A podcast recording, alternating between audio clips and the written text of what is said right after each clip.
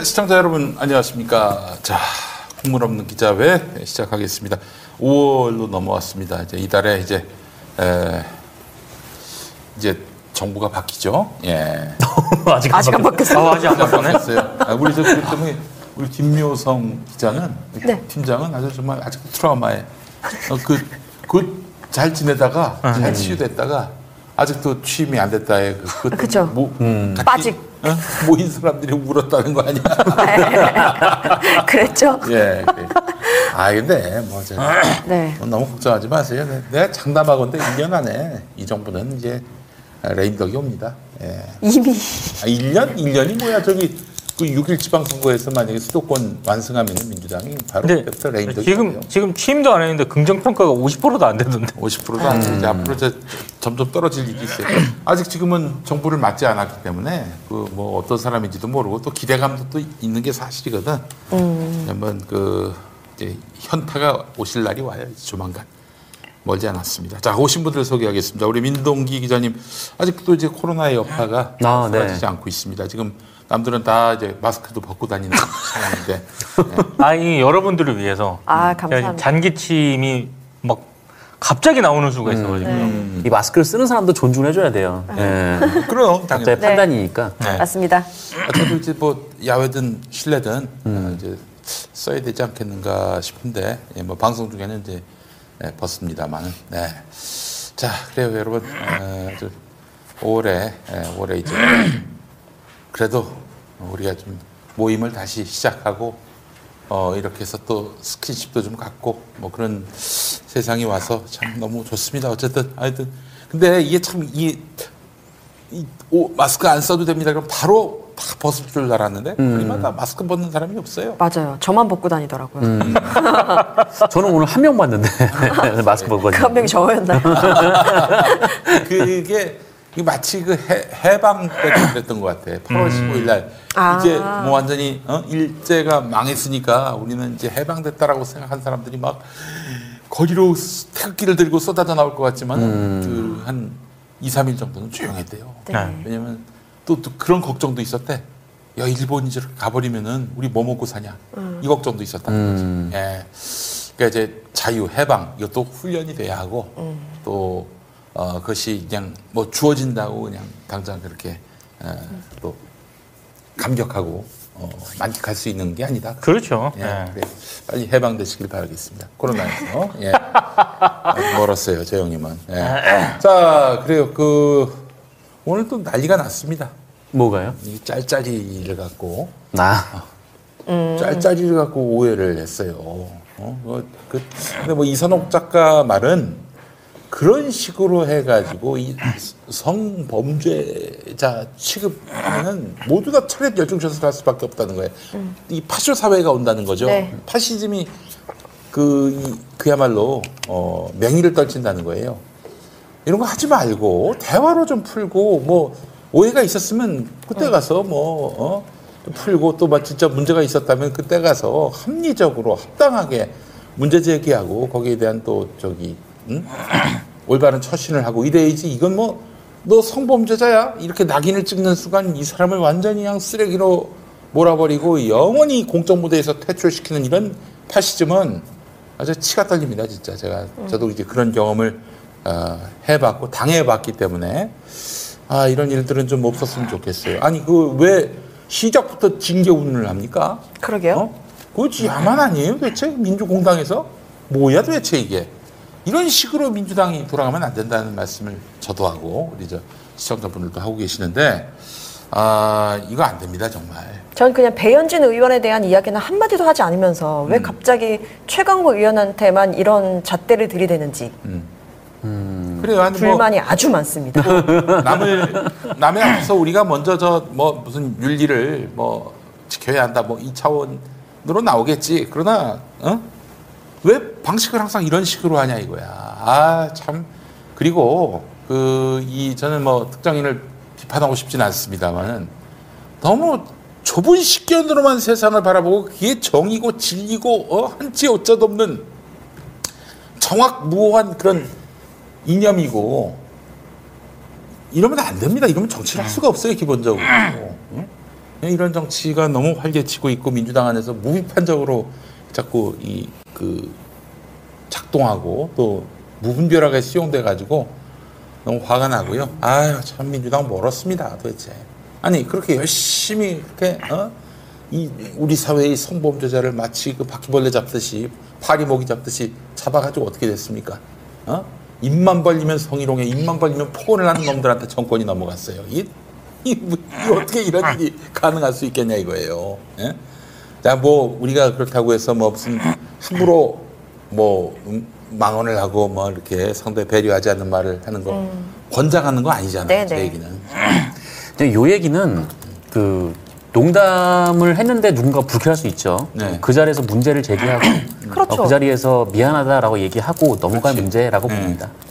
근데 그때는 자리에서 아무도 뭐 얘기하는 사람도 없었고 이제 뒤에 와가지고 헤럴드 경제가 먼저 보도를 하고 이것도 그냥 받아요 부분적으로. 알아보지도 않고. 어? 징계 운운하니까. 그니 또 이것도 확대 재생산하고. 이런 그 이- 자꾸 이렇게 뭔가 고리가 연결되고 또 연결되고. 이런 식으로 하다 보면은 아유 참.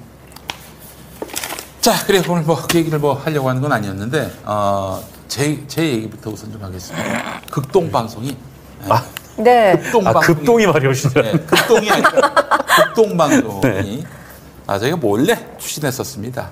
아 교회마다 이제 그 예배 시간에 네. 선거 운동하면 안 된다. 네. 아주 정말 훌륭한 멘트가 뭐 버릴 것도 없어요. 한 마디도 버릴 것도 없는 멘트를 15초 이내로 만들어 가지고 CM까지 제작을 했어 돈 들여 가지고 그래서 코바코 방송광고공사로부터 심의까지 득했습니다. 어, 거기서 심의 득했으면 어디 가서 틀어도 상관이 없는 거예요. 네. 어, 그렇죠. 거기서 통과되면 다 틀 수 있죠. 그래서 이제 천만 원 들여서 극동방송에 광고를 하려고 냈더니 극동방송에서 거부를 냈습니다. 이유는 뭔가요? 이유가 뭐 평화나무가 뭐 정치단체 뭐 그렇, 그렇다고 어. 광고 대행사가 얘기해 준 거야. 네. 아 광고 대행사 관계자 말로는 한국 방송 광고 역사에 이런 일이 없다. 돈을 주고 광고하는데 그러니까. 그걸 마다하는 예전에 국민일보도 한 번 있잖아요. 국민일보. 근데 네, 국민일보는 일간지 시장에서 있었죠. 그 국민일보는 일간지고 사유물이니까 그렇죠. 뭐안 받아도 뭐 그럴 수 네. 있다 치는데 이거는 공공의 전파를 위임받은 지상파 방송사에서 어 거의 공익 광고나 다름없는 거 아닙니까? 음. 아 이거, 이거 광고 내 가지고 평화나무가 무슨 이득을 봐? 어, 광고비만 쓸 뿐이지. 그- 그래서 그거를 마다를 했다는 거예요. 그래서 야참 아주 골 때리는 일을 이번에 또 우리가 볼 수가 있었습니다. 광고 내용이 마음에 안 든 겁니까? 김영민 이사장이 마음에 안 든. 김용민이가 마음에 안 드는 거지. 뭐 그- 광고 내용도 마음에 안 들었을 것 같은데. 내용은 진짜 좋은데? 광고 내용은 내용은 뭐냐면은 아니 극동 방송 입장에서는 아니 아니 아니요 좋아요 이거 보면 멘트가 뭐냐면은 존경받는 한국 교회가 어. 됩시다 이거야.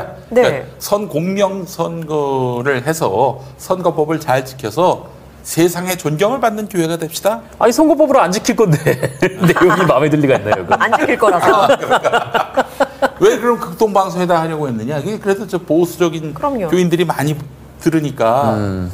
이- 그 우리의 메시지가 가장 잘 전파가 될 수 있겠죠. 그래서 아직도 교회 다니는 사람을 뽑아야 된다라는 이야기를 설교 시간에 아무렇지 않게 하는 목사님들이 꽤 있거든요. 아, 그럼 당연하죠. 네.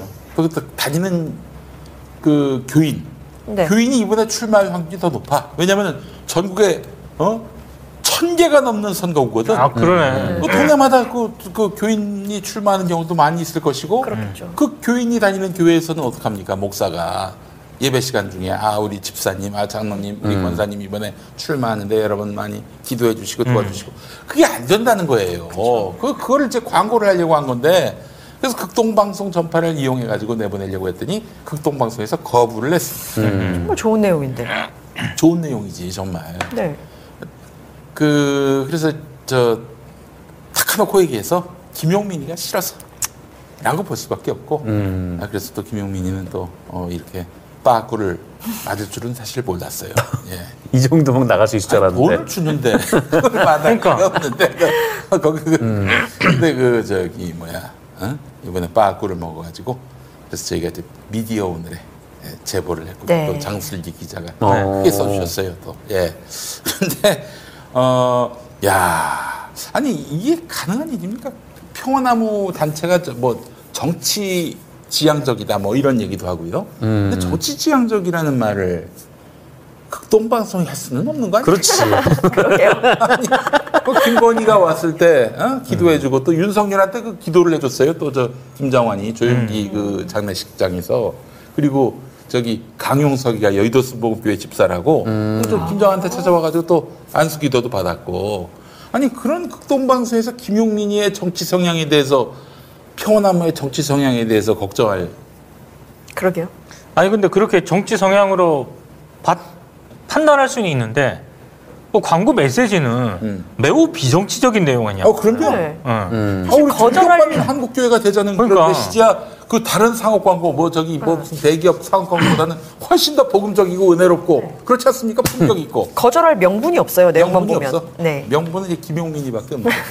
그러니까 아니 근데 지상 나는 그래서 국민일보는 사적 소유물이거든. 음. 근데 이거는 지상파 방송이에요. 엄밀히 말하면 학교도 우리가 다니는 학교가 뭐 아무리 저 사립학교라 하더라도 다 저 교육부 또는 저기 교육청으로부터 관리 감독 받습니다. 엉뚱한 짓 하면은 바로 그냥 어 징계 내려와요. 그쵸. 사실상 국가의 소유물입니다. 교육기관도 음. 학교도 방송도 마찬가지야. 네. 우리의 전파를 이런 매체들한테 위임을 한 거지. 그러니까 말 안 듣거나 혹은 뭐 저기 저기 심의를 위반하거나 뭐 혹은 뭐 어? 이 지침을 따르지 않으면은 바로 징계가 내려가거든. 그렇죠. 네. 아니, 아니 이게 방송국을 없애버릴 수도 있어요. 그게 바로 방송이라고. 근데 지금 어느 특정한 그런 단체에서 광고를 내려고 그랬는데 그 단체의 정치 성향을 문제 삼고 어, 그리고 거부를 해? 응. 이건 다른 문제죠. 이거는 어떻게 해서 이- 여기에 저 대응을 할까 지금 고민이 많은데 음. 아 이게 이뭐 저기 어? 방송통신위원회에다가 이 문제 제기를 해야 되는 건가 어떻게 해야 되는 건가 고민이 많습니다. 그러게요. 이게 거절하는 사례가 별로 많지 않아서 이거를 아니, 이럴 때는 전무후무한 네. 어떻게 해야 되는지 잘 모르겠는데 결차를. 방송 역사에 획을 그었어 김용민이가. 아, 제가 봤을 때 방송통신위원회는 응. 안 움직일 것 같습니다. 음. 그러게요. 뭐 광고를 담당하는 부처는 아니니까. 그렇죠. 예. 움직이지 않을 것 같고. 어떡하나? 어떻게 태클을 걸지? 아, 이 김장한 목사가 아마 이런 심정일 거예요. 영화 할렐루야 보셨나? 네. 박정우 씨. 나오는 거. 박종훈 씨가 말안 듣는 차태현 장로님 아들 응? 막 이 가방을 들고. 아 그러면서 담배를 피면서 아 내가 어? 이내 인생에 태클이 여기서 들어오나 하면서 담배를 피우다 아마 김장한 목사도 그럴 겁니다. 네. 전에 한번 참다 참다 못해서 김용민이를 나쁜 애라고 한 적이 있어요. 아, 역시 좋은 병인이라. 거짓말은 못 쓰시고. 봅니다. 네. 나쁘네. 나쁜 애라고 하셨습니다. 네. 예. 김용민 등신대를 하나 이렇게 설치해놓고 때리고 계실지도 모르죠, 지금. 태클이라고. 6월에 6월에 이제 목사고시를 봅니다. 목사가 돼서 돌아오면 우리 김장한 목사님은 얼마나 더 열받을까? 예, 그 생각이 좀 들었습니다. 예, 아니 뭐 열받게 하려고 목사가 되려는 게 아니라, 예, 아, 김 목사님은 뭔가 좀 많이 문제가 있는 분이에요. 예, 그 이제 좀 정치 정치 정치래. 이제 목회를 그만하실 때가 됐는데, 그렇죠. 연세도 있으시니까. 음, 내일 모레 구순입니다. 맞아요. 예. 내년이 1973년으로부터 50년 되는 해인데 1973년부터 극동방송 CEO를 했어 그 양반이 내가 태어난 음. 바로 그 해부터 50년 동안 CEO 방송국 CEO를 한 사람 봤습니까? 와. 50년 동안 대단한 양반이야 이 양반은 네. 예. 그것도 그 당시 방송이 어떻게 그 방송국 사장을 했느냐 그, 그 내일 모레 이제 구순이라고 말씀드렸는데 40살에 CEO가 된 거야 어. 40살 몇 살? 저 41살. 뭘 했어? 김장환이 그때 CEO를 했는데 김장환이 CEO 할 때 당신은 뭐 했어? 김용민 CEO를 TV 했다고. 찹쌀떡이나 먹으랍니다. 네. 41살에 찹쌀떡이지. 예. 그 그게 극동 방송이 어떻게 생긴 방송이냐? 이제 그 그 이제 그때는 아세아 방송이었어요 이름이. 아 예, 아세아 방송이라고 있었는데 원래 일본 오키나와에 송신소가 있었습니다. 일본 방송이었어 한마디. 음. 일본 방송이었지만은 이 미군이 이제 일본에 예, 저- 그 이제 진주하면서 오키나와에 미군 기지가 있었는데 거기서 이제 송신탑을 만들어 놓고 이 동북아시아 뭐 소련, 그 북한 중공에다가 저걸 내보냈지 대북 방송 아, 그렇죠. 기독교 메시지를 그리고 일본에도 냈고 그런데 이제 오키나와 기지를 이제 해체하면서 나가게 됐어 음. 어디로 갈까 하다가 제주도로 온 거예요 제주는 대한민국 영토 아닙니까? 네. 근데 제주도에다 송신탑을 세우려면 대한민국 방송이 돼야 하는 건데 네. 대한민국 방송을 만든다는 건 보통 일이 아니거든요. 게다가 이미 CBS가 있었고 그렇죠. 극동 방송이 있었어. 이 지금 이번에 아세아 방송을 만들려고 하는 거지 73년에. 네. 그러면 기독교 방송 또 하나 만드는 격이 되는 건데 음. 이게 가능한가?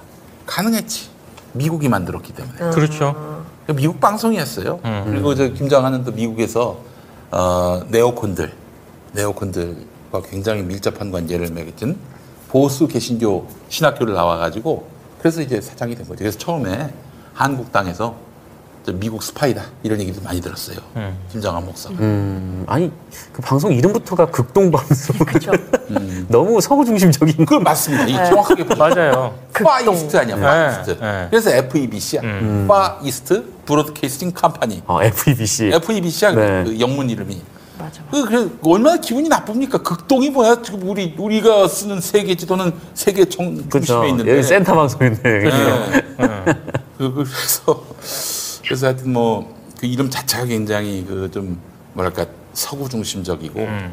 어, 그래서 하여튼 뭐, 나중에 이제 아세아 방송이 극동 방송하고 합쳐지면서 오늘의 극동 방송에 이르게 됐는데, 뭐, 그걸 아실 필요는 없지만은, 미국 친미, 예, 뭐, 친미 정도가 아니라 완전히 숙미. 승미 뭐그 양반에게는 뭐 미국의 하나님과도 같은 존재다 이렇게 볼수 있을 것 같아요. 예. 근데 그런 극동 방송에 대해서 우리 사회에 힘 좀 꽤나 쓴다는 사람들이 음, 다 고개를 숙이잖아요. 고개를 숙여. 네. 민주당에도 있습니다. 민주당에도. 예. 그냥 그게 참 어이가 없는 거죠. 예. 그, 그 양반이 그 갖고 있는 힘은 미국이에요. 미국. 예. 그 백그라운드가 예전에 미국인 같아요. 조지 부시 아들 조지 부시가 대통령 됐을 때 음. 그쪽하고 연을 닿을 수가 없었는데 유일하게 그쪽하고 네트워크가 있었던 사람이 김장한 목사. 김장환이고 음. 어 저기 트럼프도 마찬가지. 네. 그 빌리 킴 김장환의 그 미국 이름이 이제 빌리 킴인데 아, 빌립니까? 예전에 그 70년대 초에 빌리 그레한 목사가 한국에 왔을 때 아. 여의도공원에서 막 큰 집회를 했는데 음. 그때 옆에서 통역한 사람이 김장환이야. 음. 너무 통역을 통역하면 좀 그 주 강사에 비해서 좀 한테 뭐 옥타브가 좀 떨어지잖아. 어? 아, 네네네. 근데 이 사람은 자기가 설교하는 것처럼 막 그래서 그때 이제 이락 스타가 됐지. 어. 예. 그, 그래서 그래서 빌리 그레암, 빌리 킴이 됐는지는 모르겠어요. 근데 하여튼 그 빌리 그레암 아들이 그저 트럼프 캠프에 있었던 거야. 음. 그래서 저기 문재인 정부 들어서서 김진표, 김진표 그 형이 저 김장환 교회 장로거든. 네. 수원에. 네. 그래서 기- 김장환 통해서 저쪽에 저 트럼프하고 연결이 된 거지 그렇게. 예. 뭐 그런 얘기 있어요. 예. 음. 김장환 교회 수원에, 어? 수원에 거의 그 저기 뭐야 어, 김은용 같은 사람이야. 수원의 김은용. 네. 오랜만에 듣는 그 이름. 네. 김구라 씨 그렇게 표현합니다. 수원의 김은용이 아니라 수원의 이종환. 장기 집권, 장기 집권. 그치, DJ계의 그 이종환 선생의 위상은 보통 하여튼 어, 김장환인데 수원의 송해. 수원의 송해. 이게 맞겠다. 수원의 송해. 예, 송해 선생님은 굉장히 잘하시지만. 아, 그래요. 하여튼 뭐 그래서 그, 그 수원중앙 침례교회 김장환이 담임했던 교회에 네네네. 그 장로가 김진표 음. 그리고 어, 같은 성가대원인 사람이 남경필. 남경필. 그러니까 네. 2014년 지방선거 때 한 교회 성가대에서 네. 여야 후보, 여기다 후보가 나온 거야 그때. 아, 그랬었구나. 대단한 교회입니다. 대단한 오야붕이에요, 우리 김장한 목사님이. 얼마나 대단한 분인지. 아, 그 양반이. 내가 하나만 더 얘기할게. 2000, 2000이 아니지. 1997년에 그때 대선 때.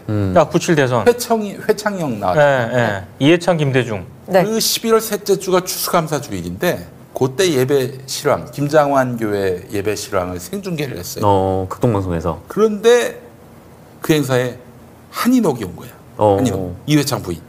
나와가지고, 어, 저희 남편 잘 봐주세요. 뭐 이런 말을 생방송 중에 어. 진짜. 그 내보낸 거야. 그거 위반 아닙니까? 엉망진창이구만. 그 이제 그 극동방송이 어떤 면피 논리로 이걸 돌파했냐면은 네. 생방송 중에 돌발적인 사고. 음. 말도 안 되는 소리 하고 있어. 왜 불러 아니, 애초에? 아니 극동방송 사장이 누구야? 김장환이고 네. 수원중앙 침례교회 담임 목사가 누구야? 김장환이라고. 그렇죠. 어? 아니 김장환이 개최한 예배에 그 사람이 와서 마이크를 잡고 어, 우리 남편 도와주세요 이랬는데 무슨 무슨 그게 어 뭐 돌발 상황 예상하지 못했던 그런 상황일 수가 있겠어요. 다 기획했던 거지. 마이크는 그냥 아무나 이렇게 잡는 건 아니잖아요. 그렇지. 음. 마이크를 줄 거 아니에요. 그럼 당연하지. 아 참 그 형님은 좀 대단한 분입니다. 수원의 김은용이에요. 예. 자, 그, 그 민주당 인사들도 그래서 어, 많은 사람들이 아, 김장환 네, 아, 무시하지 못하고 있는 그런 상황이고 아, 그래서 뭐 참 안타깝습니다. 정말. 예. 아니 그, 그 내일 모레 구순이고 이젠 뭐 어? 돌아가셔도 뭐 전혀 뭐 손색이 없을 그런 분인데 손색이 아직도 그냥 아 손색이 없을 그 말이 적- 적절하지 않아. 네. 아, 이제 저 죄송합니다 말 바꾸. 위태위태하네요. 네. 푹 쉬어도 되실 분이 네. 아직까지도 이 현실 정치에서 영향력을 행사하고 어, 무속 주술적 논란이 있는 김건희가 왔을 때 기도해 주면서 완전히 그 리스크를 다 지워주시고 아참 예, 하여튼 저희가 광고를 내려다가 저지를 당했습니다. 한 열흘 광고 나가고 어 이거 뭐야 이 방송에서 왜 평화나무가 나와 이러면서 그냥 끊을 줄 알았는데 어, 아, 이거 애초에 완전- 원천 차단. 원천 봉쇄됐어요. 네. 원천 봉쇄. 예, 안타깝습니다. 예. 그만큼 극동 방송에는 음. 평화나무 존재감이 있다는 거죠. 아유 그 정도가 아니야. 얼마나 그 우리를 혐오하는지 몰라. 우리 때문에 그 법정 징계까지 받았어요. 음, 예. 극동방송이요? 네, 그럼 우리 계속 모니터하거든. 예. 거의 그럼 무장공비로 보고 있겠고. 예. 그 그래서 사실 우리 한국 개신교 목사들 특히 보수 목사들은 내가 정치적 발언을 한다 했을 때는 반드시 이멘트를 날립니다. 아 이것도 평화나무가 모니터할 텐데. 아 이거 어. 김용민이가 모니터할 텐데. 어우, 괜찮은데요? 그것도 진짜 큰 네. 변화죠. 예. 긍정적인 역할입니다. 그렇죠. 열심히 평화나무. 하고 있습니다. 음. 많이 도와주시고. 예. 아 그래요. 자, 뭐 제 얘기를 좀 길게 했습니다만은 뭐 나름대로 재밌는 얘기 아니었어요. 아, 그럼요. 예. 극동 방송의 역사는 제가 정말 에, 에, 톡, 콕 찌르면은 술술 나옵니다. 음. 예. 그 거기는 여자 목사는 방송 못하게 했었어 한동안. 지금은 가능해요? 그러니까 이제 한 명이 뚫었어. 아, 그 저- 그 사람은 어떻게 뚫었지? 김양재 목사라고 예. 네. 김장환한테 잘 보인 거지. 예. 음. 그 여자 목사는 설교도 못하고 음. 예. 아예 목사인데 신분이 목사인데 네. 방송에 나가도 자매님 이렇게 불러야 하는 어머. 그런 아, 목사님이라고 안 부르고요? 그런 어. 아니, 힘들게. 목사고시 통과했을 거 아닙니까? 아 이게 그, 그, 그 상식적인 얘기를 하면 안 된다니까. 아, 그래? 여자는 인간으로 취급하지 않습니다. 목사로 취급하지 않아요. 그런 아주 날가 빠진 동네예요. 옛날 5.18 때도 뭐 그 광주민주화운동 관련해서 아주 평이한 멘트, 그분들의 뭐, 어? 희생에 대해서 우리가 뭐 기억해야 되겠다. 이거 했다고 진행하는 사람이 잘리고, 어? 음. 완전 방송이 사유화가 됐습니다. 이게 사실 그래서 이제 이 정부에서 이 사유화된 방송을 바로잡는 일들이 있었으면 좋았겠다라는 생각이 드는데 아주 안타깝네요. 예. 운전자 보험 얼마에 가입하고 계세요? 자가용 기준 월 7,000원이고 부부 가입대에는 월 12,000원입니다. 비갱신 건강보험 얼마에 가입하고 계세요? 암, 뇌혈관, 허혈성 심장 질환을 보장하고 월 3만 원대입니다. 화재보험 얼마에 가입하고 계세요? 집 두 채에 월만 원이고 상가 공장 화재 보험도 안내해 드립니다. 보험료가 부담되시나요? 보장이 걱정되시나요? 우리 가족 보험 리모델링 상담도 환영합니다. 전화번호 010-3360-0689 다음에서 7,000원 운전자 보험을 검색하세요. 넷피알 단축물 기념품 단체 선물 넷피알 누구나 만족하지 032 519 4800 어묵한 이명박근혜 시절부터 맞서 싸운 팟캐스트를 묵묵히 후원해온 네피알. 이왕이면 우리 편 판촉물 회사 네피알로 전화 주세요. 032-519-4800 검색창에 네피알! 넷피알 단축물의 모든 것 자, 그래요. 어. 오늘 저 그러면 우리 동기 형부터 해볼까요? 네. 예. 아, 참고로 미리 양해 말씀드리면 제가 이렇게 하다가 음. 갑자기 뭐 이상한 막 와! 뭐 이러거든요. 그때 아 저 인간이 오미크론 후유증이구나 이렇게 좀 생각을 아, 너그럽게 아직도 목이 좀 잠겨 있어요? 음. 아니 장기는 게 아니라 장기침이 어. 이게 한 번 나오면은 미친 듯이 나올 때가 네. 있어요. 어. 제어하기 제어를 못할 정도로. 그런데, 오래 간대요. 음. 근데 우리 김수영님 말로는 한 한 달 갈 수도 있다고 그럽니다. 아 진짜요? 미리 양해 말씀 좀 부탁드리고요. 음. 오늘 아 어제 오늘 그 청와대 윤석열 정부 첫 청와대 이제 인선을 발표를 했잖아요. 음. 네. 어, 재밌는 어떤 그런 포지션이 형성이 됐습니다. 음. 일단 어, 청와대 홍보수석에는 음. 최영범 아 최영범? 네, SBS. 전 SBS 보도본부장 어 그래요? 그 양반이 예전에 좀 무리를 빚은 일이 있었는데 물이 많이 빚었죠. 네. 물이 많이 빚었고요. 노조 간부한테 뭘 던지지 않았어요? 아 그건 그건 모르겠고 예. 어, 미리 뭐 얘기를 하니까 말씀을 드릴게요. 예. 보도본부장 전에 보도국장 했거든요. 음. 어, 보도본부 보도국장 할때 음. 그때 당시 SBS 내부 게시판이 음. 익명제였어요. 음. 근데 워낙에 아시지 않습니까? 음. 저도 익명 게시판 많이 활용을 해봤거든요.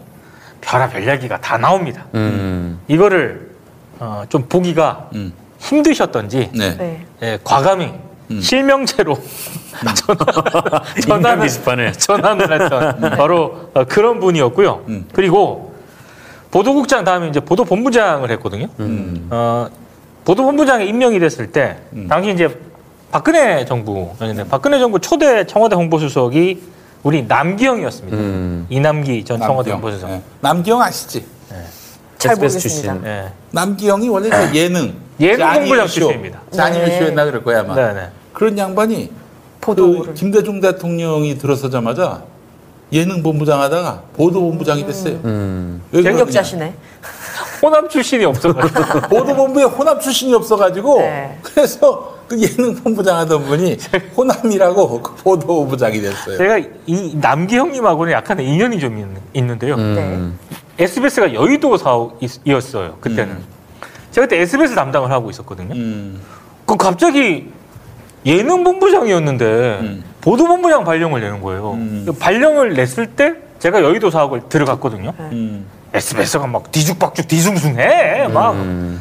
보도 보도국에서도 뭐야 뭐 이러고 있고. 음. 그래서 이제 노조로 갔을 때 노조에서 이제 제가 백 브리핑을 약간 듣고 아 내가 그래서 물었다니까.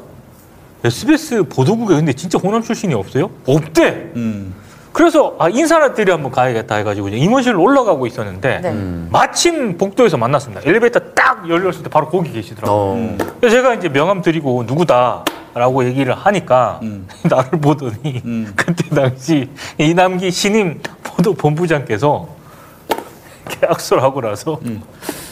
뭐 어떻게 해야 돼?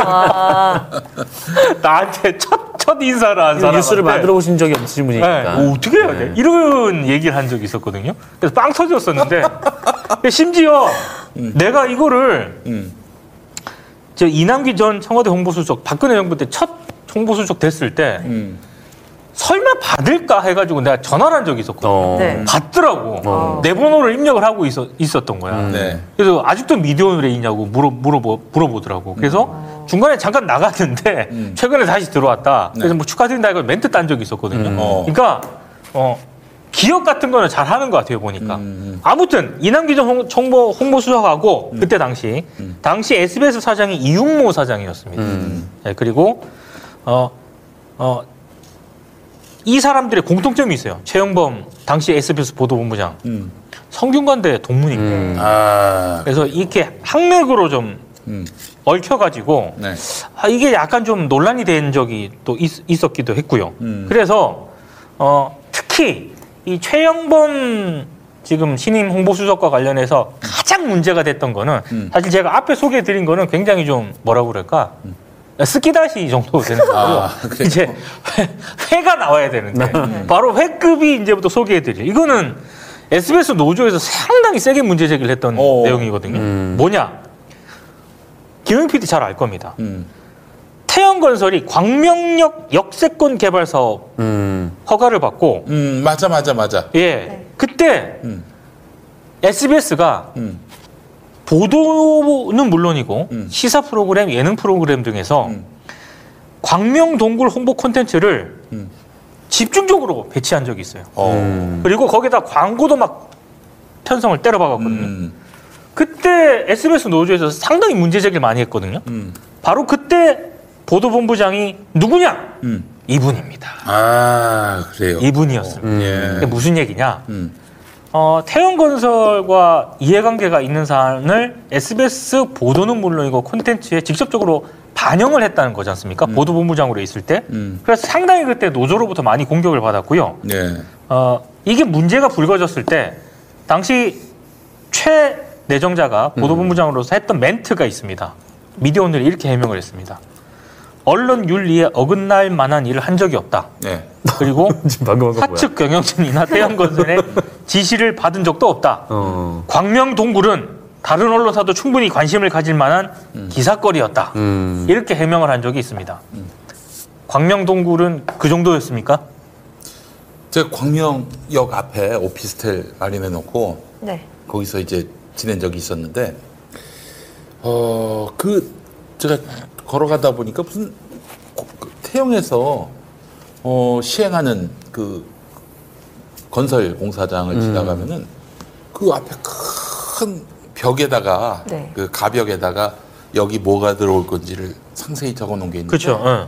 뭐 SBS 방송 시설이 들어서는 것처럼 이렇게 써놨더라고. 뭐 라디오도 있었고 그래서 근데 내가 봤을 때 요, 아니 그래서 물어봤지 내 SBS 그때 진행을 했었으니까 뭐 광명으로 옮겨갈 계획 있냐? 뭐 혹은 거기 쪽에다 뭐 위성 스튜디오 이런 것만 전혀 없다는 거야. 그런 게 들어보지도 못했다는 거지. 어, 이상했어 그래서 이상하고 넘어갔지. 뭐 만들려나 진짜 거기다. 어? 근데 하여튼 이 항상 보면은 태영은 이렇게 방송하고 뭔가 연계를 해가지고 네. 그래서 그 다른 건설사에 비해서 굉장히 부가가치를 높이는 그런 일들을 많이 하고 있구나라는 네. 생각을 했었지. 그때 그리고- 문제 삼을 만도 했는데 내가 진행을 하고 있었기 때문에 네, 넘어갔습니다. 네, 넘어갔어요. 진행 안 하는 사람이 하면 되죠 뭐. 진행을 시키면 난 이제 입을 닫습니다. 국동방송에 진행시키면 될 텐데. 그러게요. 쉬운 방법이 있었는데. 아, 왜 자꾸 이렇게 나를 그러니까. 방출을 해가지고. 아니 근데 뭐 광명 동굴이 기사 가치가 있을 수 있죠. 음. 예, 그래서 보도를 한두 번 할 수는 있죠. 네. 근데 노조가 문제 제기를 했던 거는 음. 한두 번이 아니라 무려 2014년부터 2017년 사이에 음. 계속적으로 했다는 거야. 장르도 막 보도, 시사, 교양 뭐 이래가지고 다 예능까지. 어린이 프로그램까지 이거는 좀 다른 차원인 거죠. 네. 더더군다나 지금 태양건설이 추진하고 있는 건데 음. 이러면은 대주주 사업을 지금 SBS가 뭐 전방위적으로 홍보했다는 얘기를 안 들을 수가 없는 거 아니겠습니까? 이 지금 보니까 무슨 주상복합 건물 들어섰고 올리브영, 롯데마트, 어? 그리고 커피빈 이런 게 들어왔네. 아니 뭐 광명역 플라디아는 거기 보면 GS KTX 25. 통과해서 네. 네. 거기 막 앞에 막뭐 그냥 뭐 주상복합 오피스텔 있잖아요. 엄청 큰 것도 들어섰고 네. 왜냐면 제가 가끔 와이프가 어디 지역 출장 갔다 올 때 내가 광명역으로 픽업하러 광명역으로 가거든요. 서울역보다 가깝지 거기야. 어, 거기가 예. 훨씬 가까워요. 예. 그러면 예전에 그 광명역이 아닙니다. 어마어마해요. 예. 어.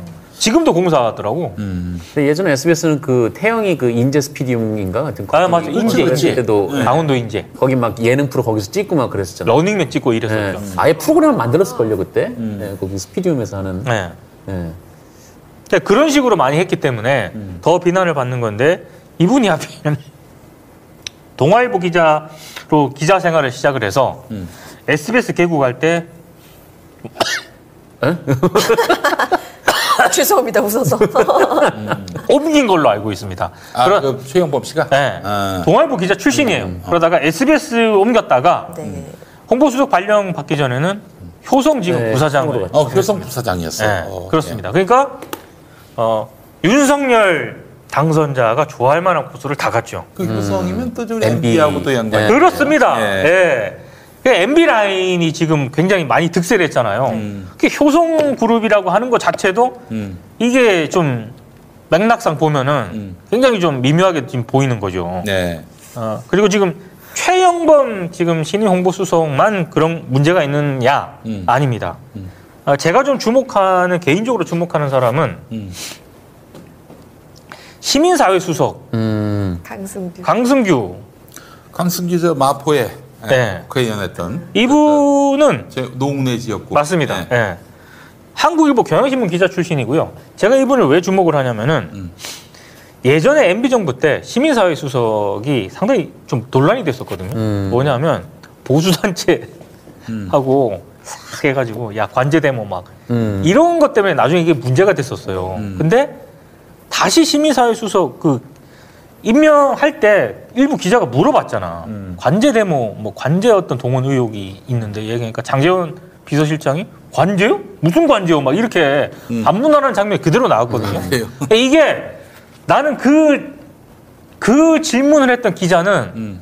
그걸 알고 있다고 생각을 하는 거예요. 음. MB 정부 때 시민사회 수석이 어떤 역할을 했는지를 너무나도 잘 알고 있는 기자가 질문을 했는데 음. 장지원 비서실장은 알면서 뭐 다른 얘기를 했던가 음. 아니면 일부러 모른 척 했던가 저는 그렇다고 생각을 하거든요. 근데 하필 강승규 전 한나라당 의원을 시민사회 수석에 박았네? 음. 내정을 했네? 음. 저는 이거 좀 문제가 있다고 생각합니다. 음. 뭐 이렇게 굉장히 좀, 어, 포장을 많이 했던데 발표를 하면서 음. 강승규 내정자 같은 경우에는 그 유명한 신문법 날치기 맞아 맞아 네. 맞아. 아이고 아주 핵심 주역이었습니다. 그저 추억의 인물이 돼가지고 네. 먹었는데 아 복귀가 되네. 신문법 날치기 파동 때 주역이었어요. 음. 이분이 지금 시민사회 수석이 됐다는 얘기고 또 하나는 이건 미디어오늘에서도 자세히 다룬 내용인데 음. MB 정부 시절 때 2009년 기사형 광고가 문제가 한참 된 적이 있었거든요. 음. 거기에 대해서 최대 2천만 원까지 과태료를 물려야 된다. 음. 처벌 조항을 두려고 했었습니다. 음. 그런데 이거 두면 안 된다. 음. 공동 발의자로 이름을 올린 국회의원 음. 바로 강승규 전 의원입니다. 아 그. 그 진짜 웃기게 됐죠. 그래서 기사형 광고는 불법인데 네. 어, 처벌을 못 처벌을 네. 불법인데 이거 처벌을 하려고 했는데 처벌하면 안못 된다 이래가지고 처벌을 못했어. 이건 불법인데 네. 처벌을 못해. 그 그때 이상하게 됐죠. 그때 거기에다 이름 올린 의원이 여럿이거든요. 네. 지금 강승규 의원부터 아주 어 기라성 같은 언론 저기 언론 출신들이 많습니다. 음. 한선교, 음. 이경재, 음. 진성호, 홍사덕. 최구식, 음. 홍사덕. 이게 이해 충돌 아니에요 이거? 아, 신문지 완벽한 이해 충돌이죠. 예. 이분이 시민사회 수석이 됐다. 예.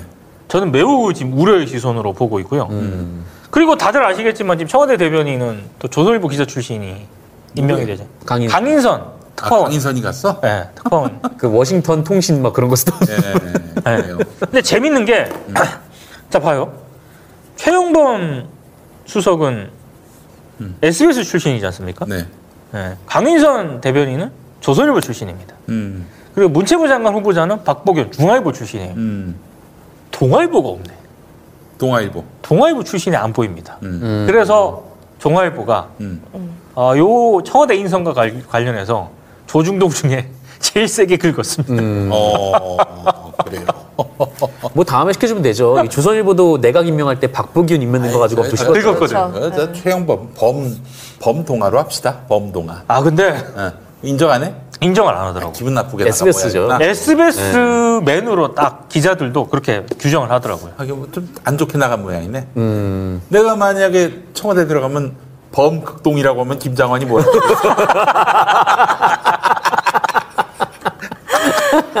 범극동 출신의 폴리널리스트. 예. 아, 참. 아, 저는 별꼴이 다 있나 싶습니다. 아니 봐봐요. 이게 지금 메이저 언론 당선자가 좋아한다 그랬잖아요. 음, 뭐 조선, 음, 중앙, 음. SBS. 그렇지. 야 기가 막힌 트리오 아닙니까? 음. 그러니까 동아일보가 최근에 뭐 장관 후보자 관련해서도 톤이 엄청 세요. 음. 조중 조선일보하고 중앙일보에 비해서 엄청 세거든요. 음, 심지어 딱 찍어버리더라고. 음. 정호영 복지부 장관 후보자하고 김인철 네. 두 사람은 아예 실명을 받고 아 동아일보. 동아일보가 사설에서 음. 뭐냐 이거 공인인식이 있는 사람이냐 이 양반들은 음. 엄청 톤이 세요. 이 검찰 수사권 관련해서도 이 중앙일보, 조선일보랑은 약간 좀 달라요. 차이가 있었어요. 그래서 이게 동아일보가 왜 그러지? 요즘 그런 생각을 하는데 음, 보니까 동아일보 출신이 안 보입니다. 음. 인선 발표를 할 때. 뭐 개인 내피셜이죠, 뭐 저희.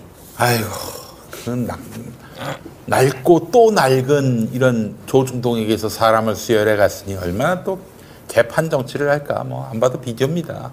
아니 이명박 박근혜 때 조중동 인사를 가가지고 뭐 어떻게 했습니까? 뭐 문창국부터 시작해가지고. 근데 제가 좀 우려하는 게 예. 문체부 장관 지난번에 박보균 음. 이 후보자의 문제점 음. 지난 이 시간에 정상근 선수 어, 빠졌을 때 네. 네. 이 소개를 해드린 적이 있는데 지금 어제 KBS가 일요일인데 새롭게 시사 프로그램 하나 론칭한 게 있습니다. 음. 아, 지금 뭐, 뭐 추적 뭐던데? 추적이야 추적. 추적. 예. 예. 거기서 개도지 있지 않습니까? 음. 이 개도지 논란을 다뤘거든요. 음. 왜 통장, 네. 반장 이런 통반장이 통반장이 보는 신문. 네. 그게 예산이요. 음. 장난 아닙니다. 100억이 넘어가요. 오. 네. 근데 거기에 지금 압도적으로 많이 들어가는 데가 서울신문이거든요. 서울신문. 음. 서울신문은 어, 시의원 뭐 이런 사람들 찾아와가지고 음. 그 담당자가 하, 직접적으로 그 담당하는 사람이 따로 있어요. 음. 그래서 이거를 죽이려 그래도 못 죽이는 거죠 음. 예산을. 음. 근데 여기에 굉장히 눈독을 들이고 있는 매체가 있어요. 오. 어딘 줄 아십니까? 어딥니까? 조선일보. 오, 조선일보. 조선. 아. 왜냐? 요거를 먹겠다. 그렇지. 서울신문을 떨어뜨리고 어. 왜냐하면 지금 기- 기획예산 아, 기획재정부가 이거 철수했잖아. 그렇죠. 그저 서울신문은 이제 그 호반 건설 신문이지 더 네. 이상 뭐 그쵸. 기획재정부 지분을 가진 정부 신문이 맞습니다. 아니에요. 네. 네. 그래서 만약에 지방선거에서 6일 지방선거에서 음. 만약에 음.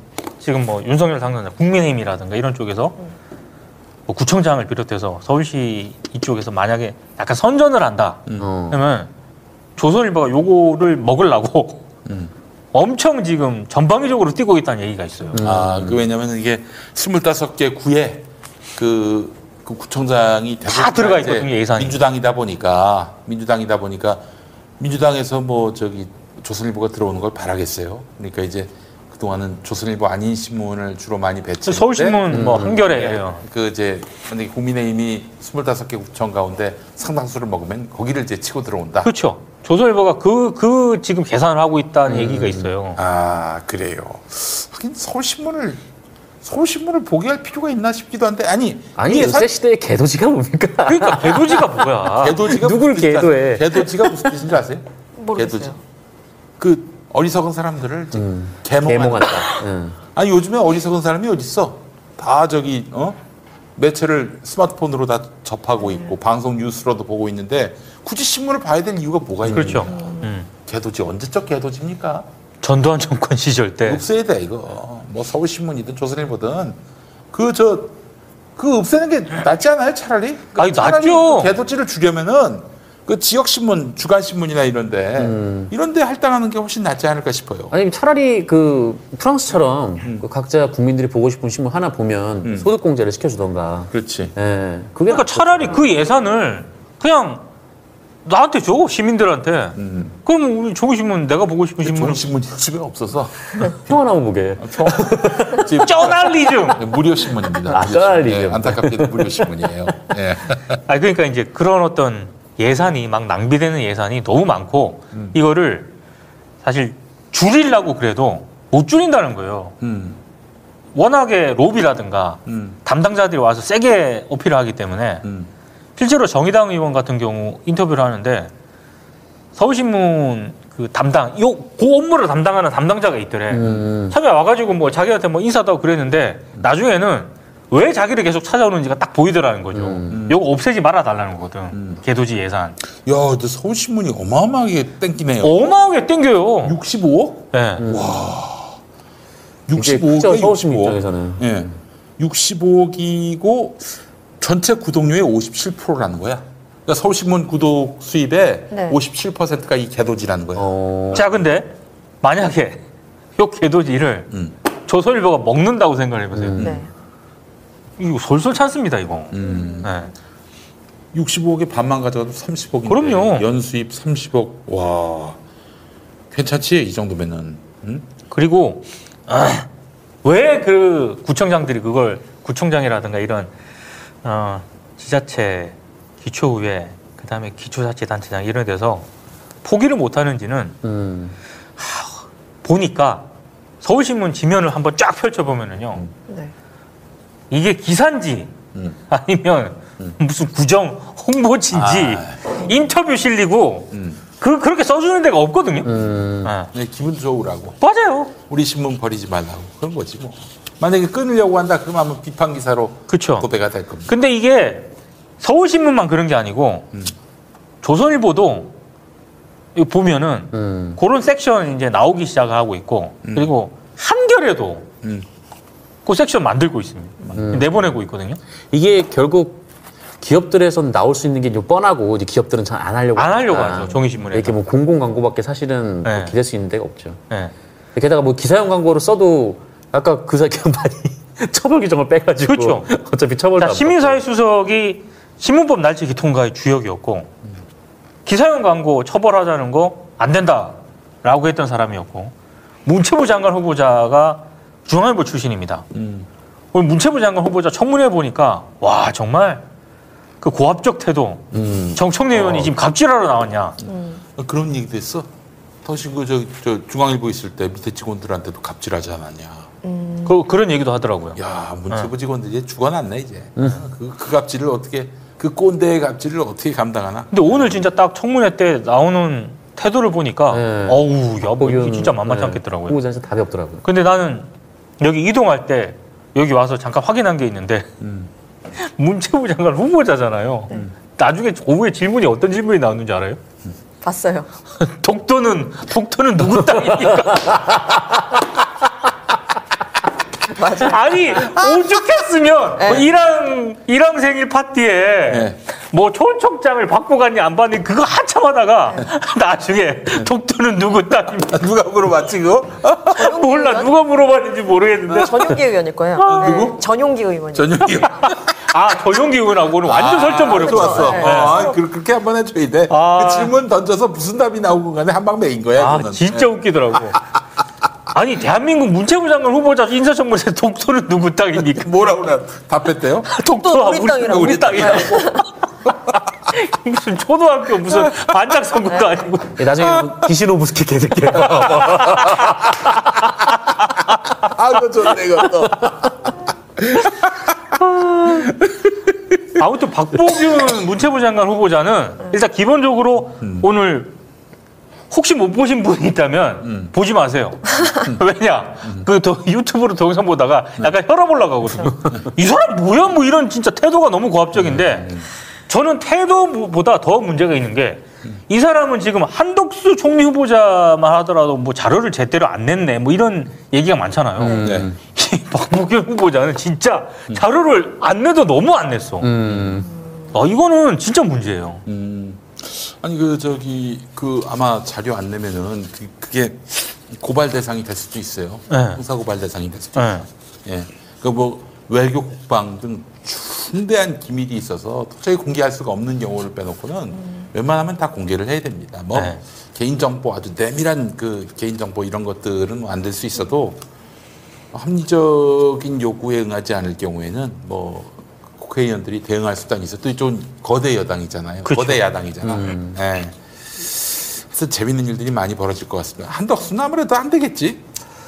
아 글쎄요 저렇게 뭐 노- 논란이 너무 많아가지고 여론도 굉장히 안 좋아졌더라고요. 네. 본인도 약간 여지를 둔 것 같던데요. 뭐라고? 오늘 보니까 뭐 아까 전에 네. 사퇴 의사를 물어보니 그럴 계기가 있을 검토 계기가 있을 것이다. 음. 라고 이야기를 한 걸 보면 음. 예, 뭐 왜냐면 장관 제청을 해야 되는데 그러려면 이렇게 되면 일단 진짜 골 때리게 되는 거죠 진짜. 진짜 상황이. 골 때리는 거고. 네. 만약에 이제 구- 부결시킨다면은 네. 민주당이 부결시키면은 그- 그 제청할 사람이 없는 거지. 이게 그래서 지금 조선일보가 지금 시나리오 쓰는 거는 설이 아니 김부겸 아 김부겸 국무총리. 김부겸을 잘 설득을 해가지고 제청을 일단 하게 한다. 근데 그게 이러다가 장관- 5년 내내 김부겸 아니 장관 후보자 한동훈 그다음에 저기 뭐야 저기 정호영 김인철 이런 이런 후보자를 아 못하죠. 김부겸 총리가 어떻게 합니까 그거를 아 이거 저기 MBC가 방금 보도한 거에 따르면은 네. 그 논문 심사를 했는데 논문 심사한 곳이 방석집이었대. 정호영 방석집 그, 그 아니 저, 저 김인철. 김인철 후보자가 예. 야 이분은 총체적 난국이네 진짜. 네. 어? 방석집에서의 논문. 아, 김인철도 안 나왔나 봐. 되겠네. 마담과 아가씨들이 축하 이렇게 있는데요. 마담과 아가씨들이 축하. 그렇게 지금 단독이 떴습니다. 네. 아이고, 이거. 김인철도 안 되겠네요. 이분은 어렵겠네. 아, 제가 볼 때 정호영, 정호영, 후보하고 김인철. 김인철 후보는 진짜 이건 안 돼요. 한동훈도 안 됩니다. 한동훈도 안 되죠. 네. 예. 셋은 날려야 될 것 같아. 와, 근데 이 와중에 박봉균이 넘어. 박봉균이 넘어. 아니 그리고 제가 봤을 때 제가 진짜 그 얘기 꼭 하고 싶어. 네. 저도 이 인사청문회가 굉장히 중요하다고 생각을 하기 때문에 음. 이 라이브로 어떻게든 좀 조금이라도 체크를 하려 그러거든요. 음. 아니 근데 오늘 너무 많이 해가지고 음, 한꺼번에. 한꺼번에 진짜 박보균 이런 사람들은 개이득 봤어요. 개이득. 음. 거의 뭐 한덕수 이쪽으로 쏠려가지고 아 그러니까요. 개이득 본 사람 또 있습니다.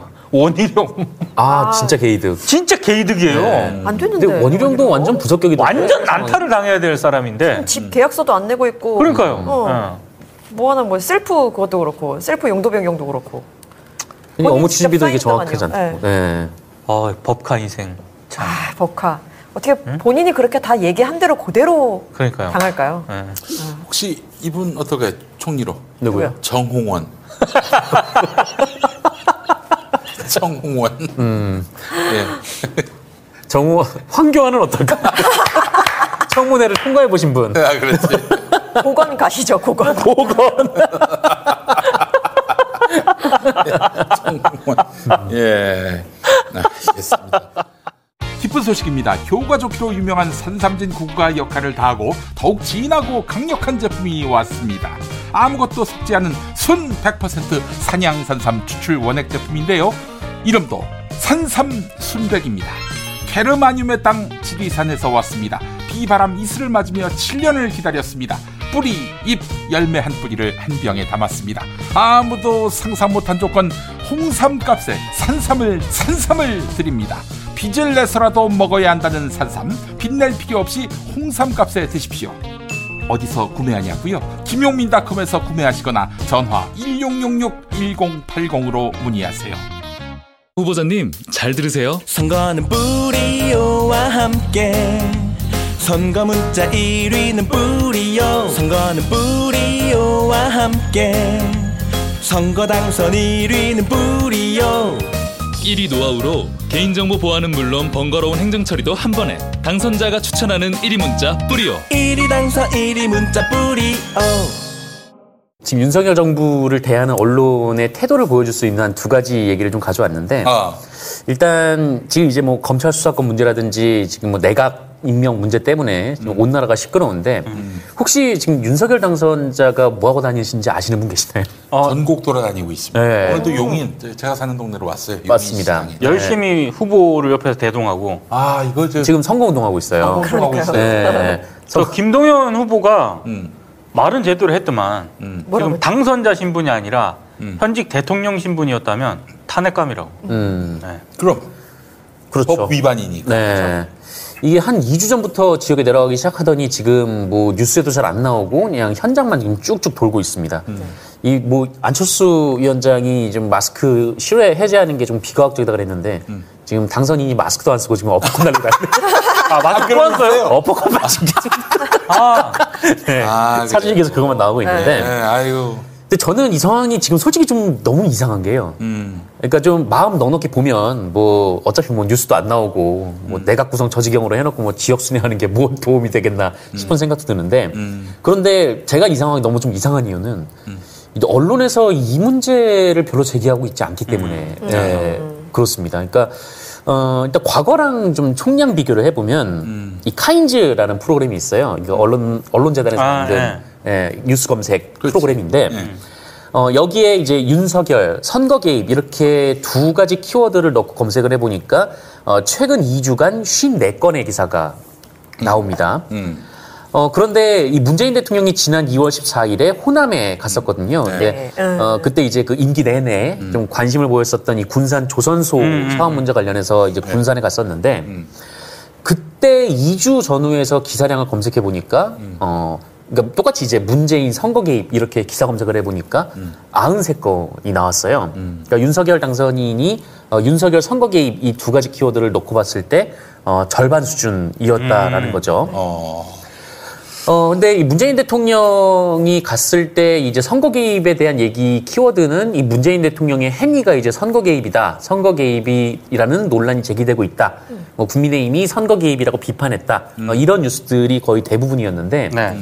그 윤석열 당선인의 이 선거 개입 보도는 좀 그런 내용도 있기는 하지만 아예 없지는 않지만 어, 그런데 좀 다른 내용들도 많이 섞여 있었습니다. 그러니까 이를테면은 어, 행정안전부 장관이 어, 윤석열 당선자가 임명한 행정안전부 장관이 공무원의 선거 개입을 엄정하게 관리하겠다. 뭐 이런 말을 했다. 뭐 이런 식의 기사까지 포함을 하면은 어, 윤석열 당선인의 이 지역 행보에 대한 이제 비판 기사가 굉장히 좀 적은 수준이다라고 보여지죠. 어, 이 카인즈가 이 주요 언론사들만 분석을 하거든요.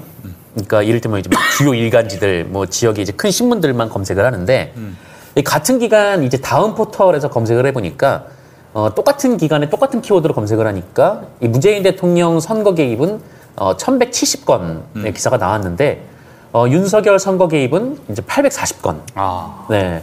어, 그 보도 수량 자체의 차이가 있고 또 이제 질적으로도 좀 차이가 있는 그런 상황입니다.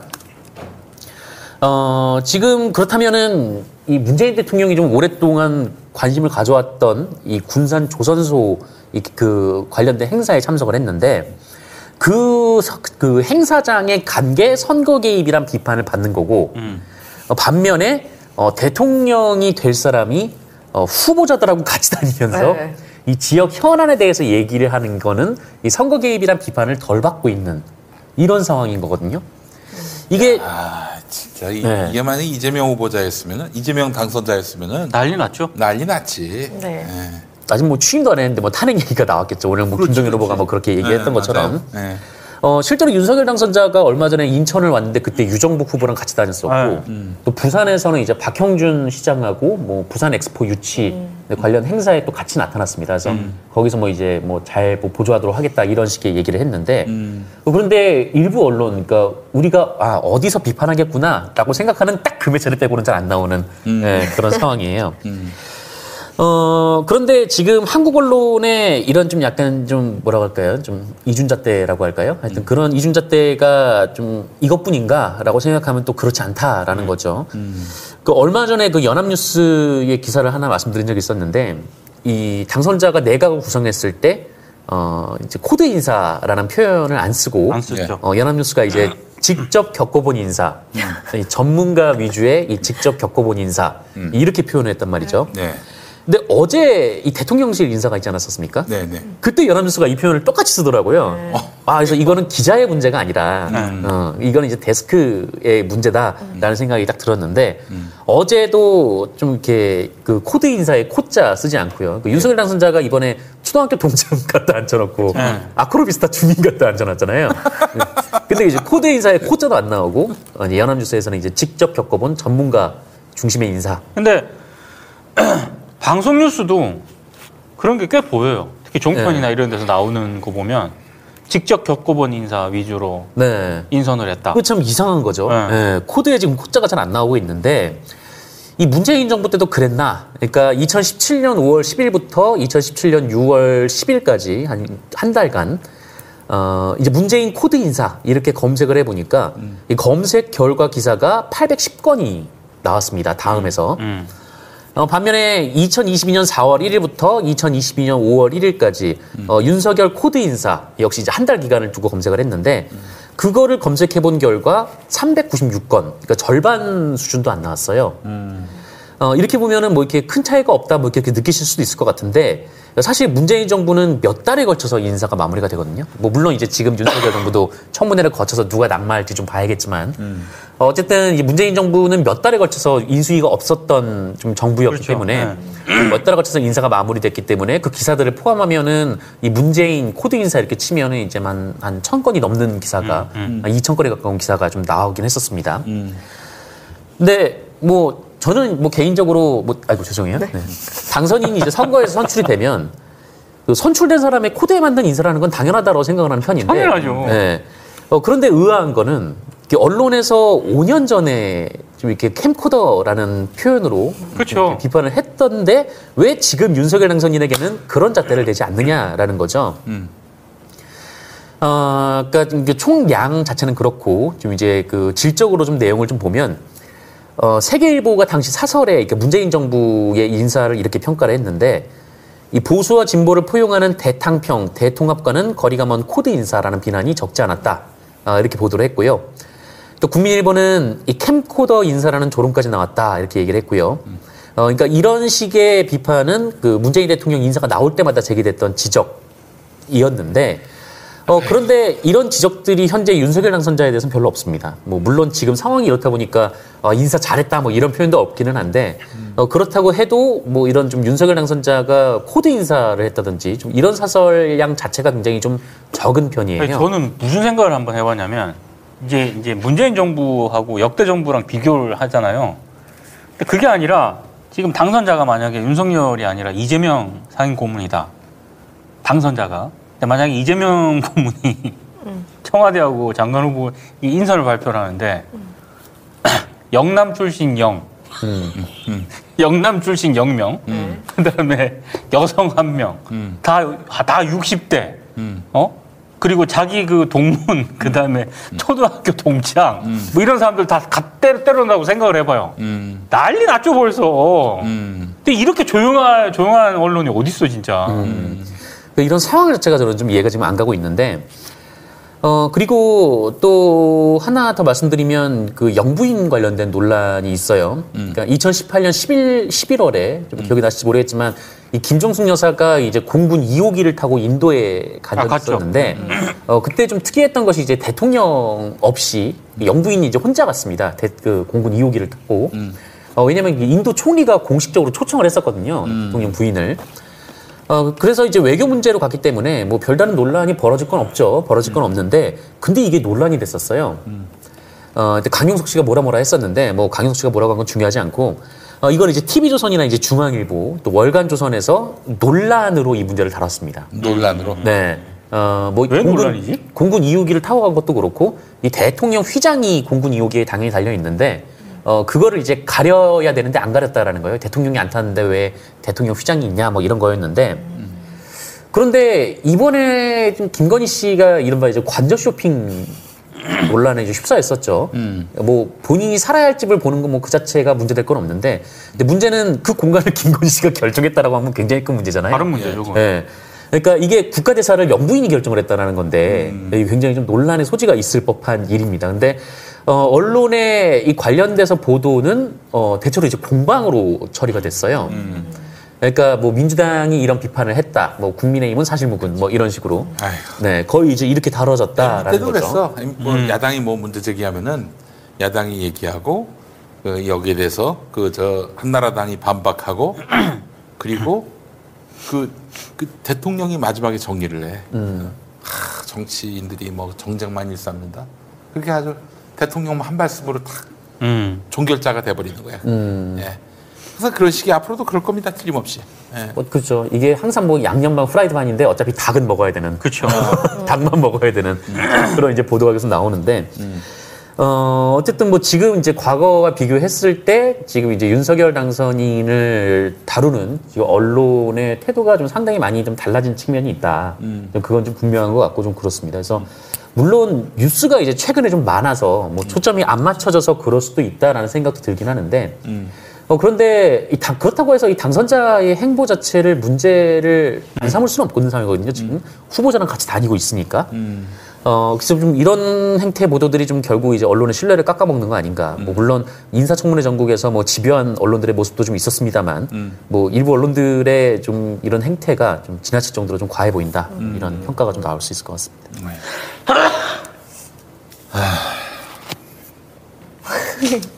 숙연. 네. 숙연하다. 아, 천, 천문종 님이 그 슈퍼챗을 쏘셨는데, 아, 5만 원을 쏘셨습니다. 아유, 감사합니다.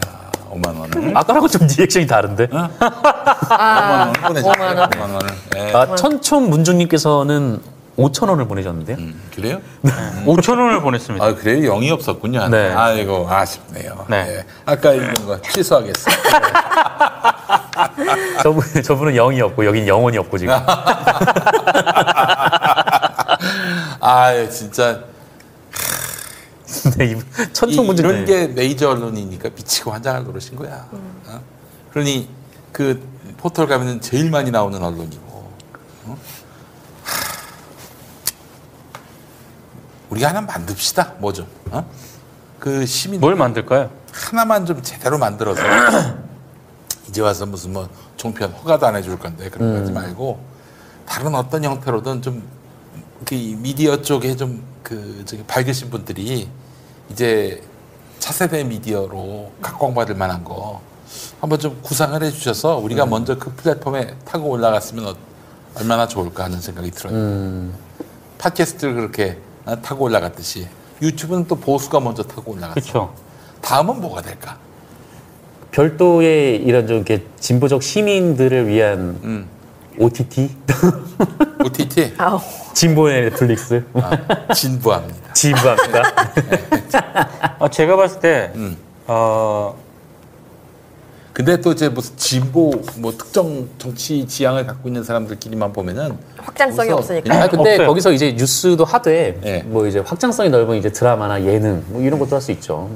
아 근데 그 비용이 요즘 많이 같은. 시대 게다가 또 야당이 된 마당에 또 저 저쪽 친구들이 어떻게 이쪽을 또 씹어 먹을지 모르는 상황에서 하나 업로드하면 바로 끌려가겠죠. 그렇지 대규모 투자를 받기도 어렵고 음. 그래서 뭐 규모 있는 무언가를 할 수는 없는 건데 그래서 제가 봤을 때 누구도 흔들 수 없는 그런 뭔가 대중문화와 연관되는 음. 아 전문가가 앞에 계시고 잠깐 했습니다. 대중문화 예능 네. 요런 콘텐츠를 좀 발랄하게 응용을 하면서 시사는 한두 개 정도만 음?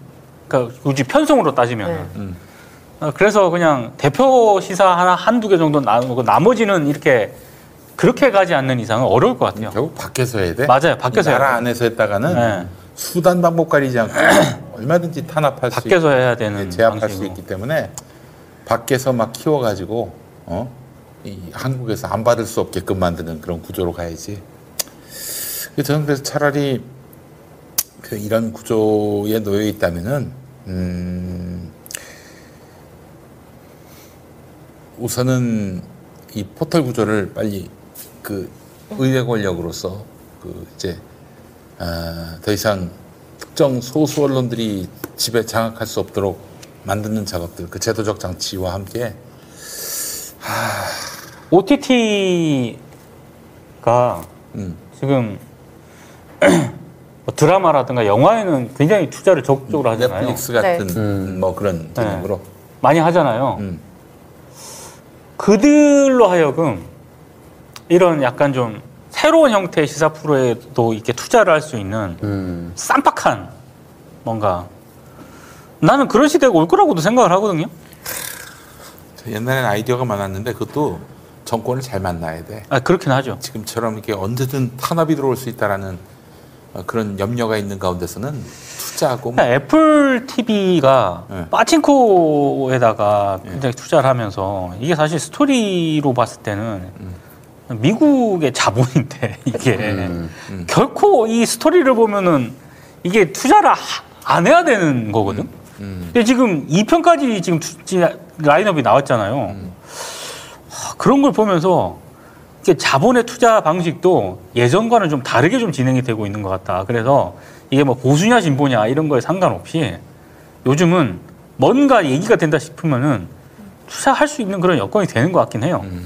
근데 제가 봤을 때 김영 PD처럼 국내에서 뭘 하려 그러면은 워낙에 지금 이렇게 제약할 수 있는 거리들이 많기 때문에 안 되는 거고 밖에서 이렇게 들어오면은 그래도 한 가지 다행인 게 더 이상 우리가 legacy 미디어들 뭐 지금 TV 플랫폼 아 거기 위기입니다. 이제 거기를 타지 않아도 이것만으로도 뭔가 확장성을 가진 컨텐츠를 만들어낼 수 있다는 점, 그 점은 굉장히 고무적입니다. 그렇죠. 네. 근데 뭐 지금 이제 유튜브가 너무 이제 기반이 되니까 근데 유튜브가 어쨌든 중간에 가로져 가져가는 것도 굉장히 많잖아요. 그렇죠. 네.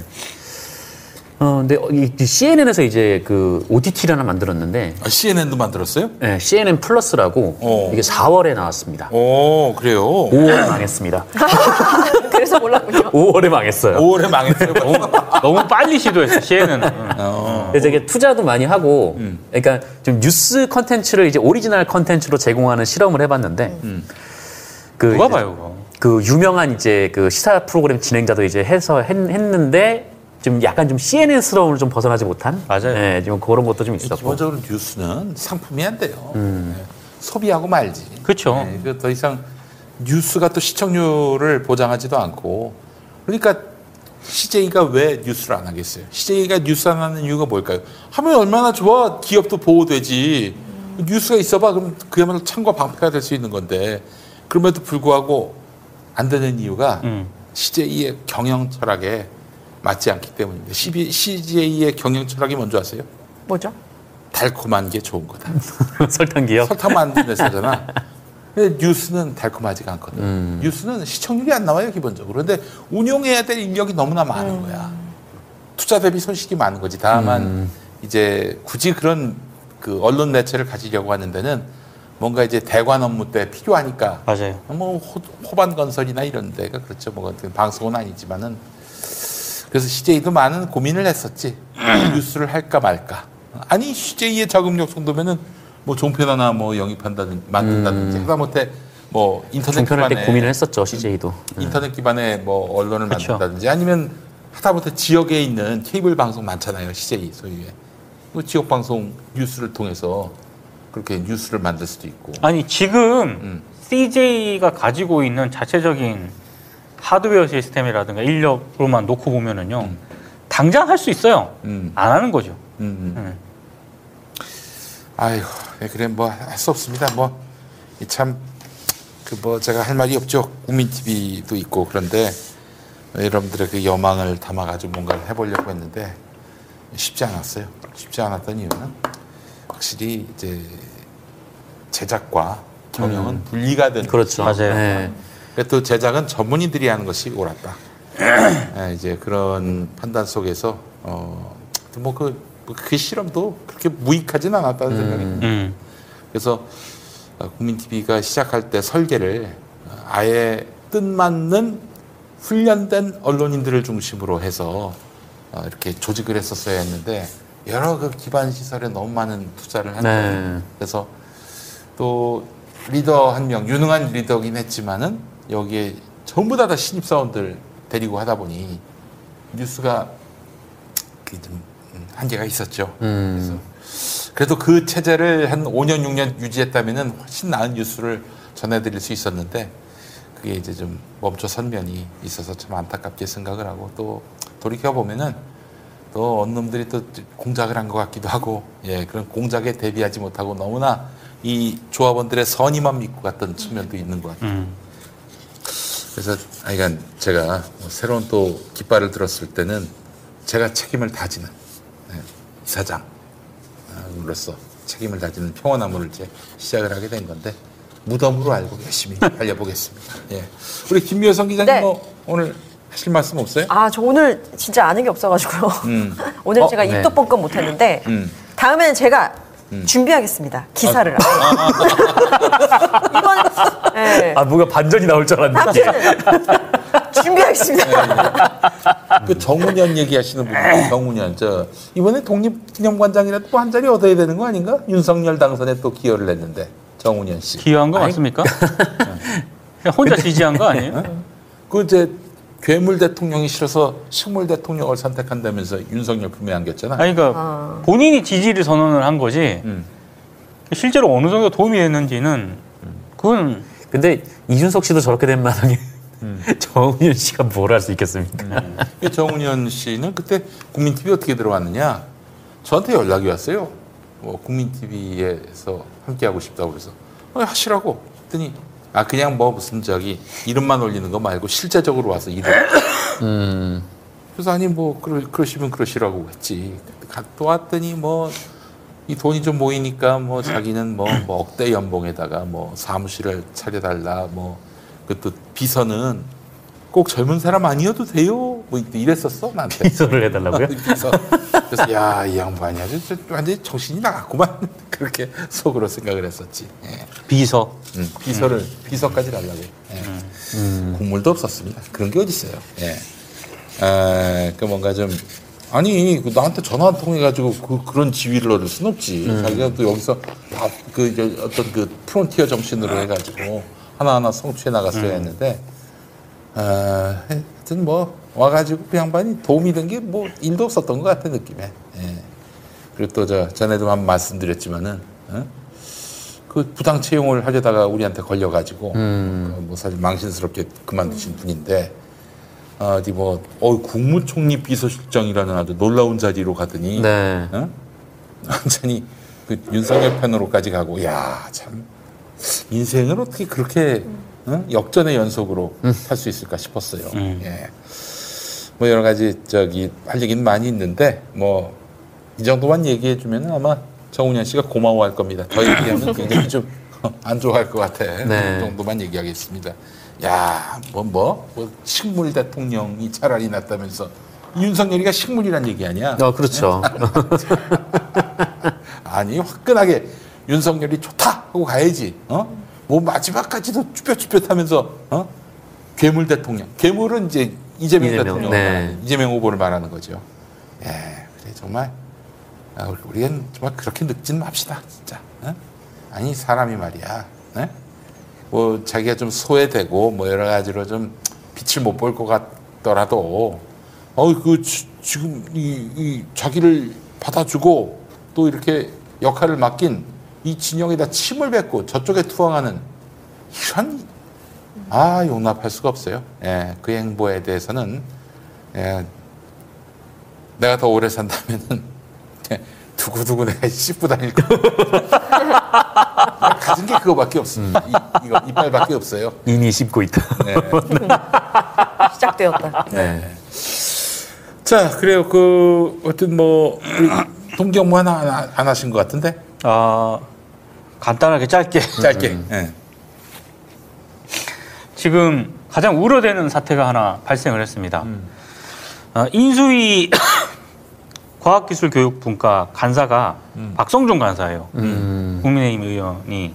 근데 어, 지난번에 미디어 활성화 뭐 이래가지고 브리핑을 했었거든요. 음. 근데 이 브리핑 내용이 굉장히 우려되는 측면이 많습니다.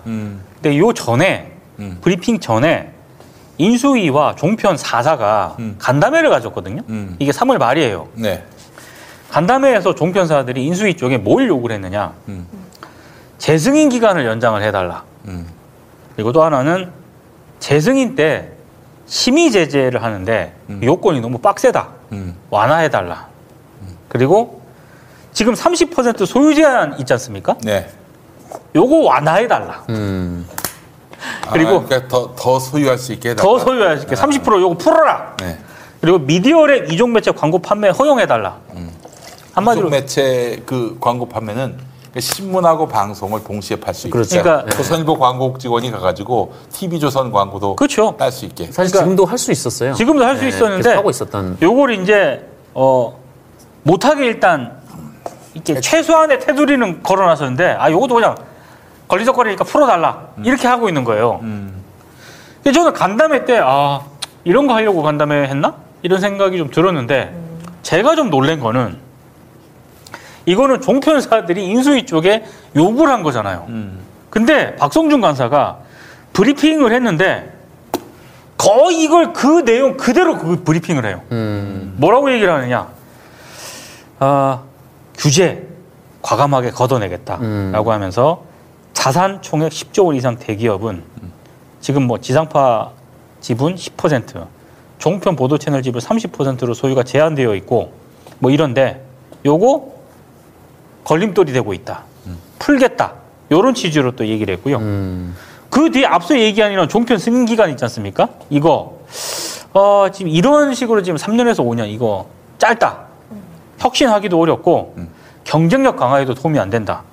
그래서 자율성을 지나치게 제약하기 때문에 요거도 마치 이제 풀 것처럼 얘기를 했고 앞서 종편사들이 인수에 요구했던 거를 거의 다 추진하겠다라는 취지로 브리핑을 했거든요. 음. 이게 무슨 얘기냐면 어, 만약에 이 안대로 윤석열 정부가 추진을 하지 않습니까? 그러면 일단 종편사들이 언제 만들어졌습니까? 이명박 정부가 만들어준 거죠. 2010년. 예. 온갖 특혜를 다 제공하면서 만들지 않았습니까? 음. 자 그러다가 윤석열 정부가 탄생했는데 종편의 요구를 거의 다 들어줌으로써 음. 이제 또 한 번 제2의 특혜를 받게 될 수 있는 그런 상황인 거고 여기서 어부지리로 SBS도 음. 30% 풀고 뭐 이러면은 SBS도 이제 예? 태영 TY 홀딩스인가? 그렇지. 예. 이쪽이 어부지리 또 이익을 받을 수가 있고요. 아니 그 법을 왜 만들었습니까? 소유 제한을 왜 30%로 묶어놨어요? 그거는 이유는 이제 방송을 사유화하지 말라는 거 아닙니까? 그렇죠. 근데 그걸 풀어줘? 방송을 사유화라는 얘기지. 미들놈한테 어? 사유화할 수 있게 해준다는 거 아니야 한마디로. 자, 이건 제가 봤을 때 앞으로 이걸 추진하겠다라고 하는 거는 종편과 SBS를 비롯한 이런 민영 방송사에 떡고물을 던져주겠다라는 거를 저는 이런 식으로 이제 밝힌 거라고 생각을 아, 하거든요. 열심히 자, 그러면 아까 우리가 어, 빵준서 찹쌀떡을 먹지 않았습니까? 네. 자, 우리가 종편사들과 SBS가 오 하고 받아 먹었잖아. 네. 그럼 모든 입을 다물게 되죠. 모든 비즈니스는 give and take입니다. 자, 먹었어. 뭘 줘야 될 거 아니야. 그렇지. 뭘 주겠습니까? 보도 프로그램으로 주겠죠. 음. 이 윤석열 정부에 대한 음. 이게 우려가 되는 거죠 지금. MB 정부 때 우리 경험을 했잖아요. 음. 자, 저 시작하자마자 그냥 저쪽은 이제 소원 수리부터 다 들어줘. 다 들어주는 네. 거예요. 소원 수리를 출범하기도 전에 간담회 가져가지고 브리핑을 했는데 우리가 들었는데요. 다 들어줄게 이렇게 한 거야. 매우 우려되는 상황이죠 지금. 음.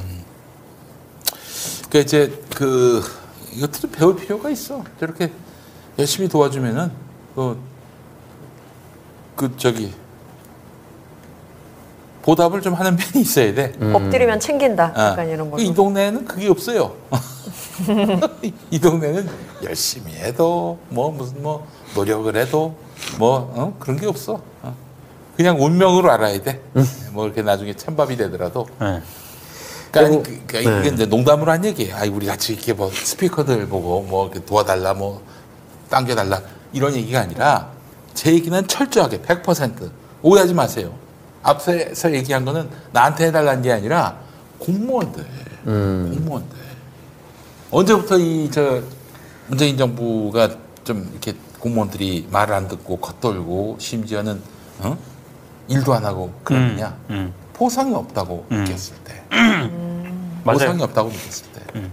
그 예컨대 정말 정부를 위해서 무리수를 더 가면서 무리수를 더 가면서 뭘 했단 말이야.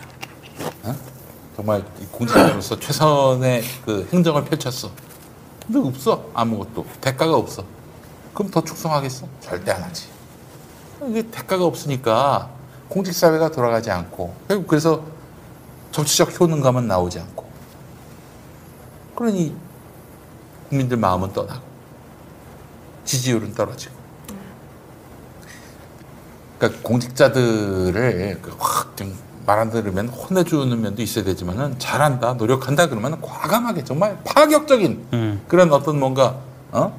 선물을 줘야 되는 건데 그런 것들이 너무 부족했다 아니 뭐 가장 또 상징적인 게 뭐냐면은 보기에 따라서는 야저 측근인 사람도 저렇게 야멸차게 아니다 싶을 때 선을 긋네 이게 공직사회 긍정적인 시그널이 될 수 있을 것 같아요 천만의 말씀이야 야 열심히 해봐요 저렇게 어 자기한테 좀 어 뭔가 좀 똥물이 튈 것 같으면은 바로 손절하네 이 느낌을 주는 순간 요거는 요거는 정말 치명타가 되는 겁니다 이거 봐봐 얘네들이 지금 아주 무식하게 정치하는 것 같잖아. 말도 안 되게 정치하는 것 같잖아. 그런데 이게 그 공직 사회에 또 시장에 어떤 시그널이 되느냐.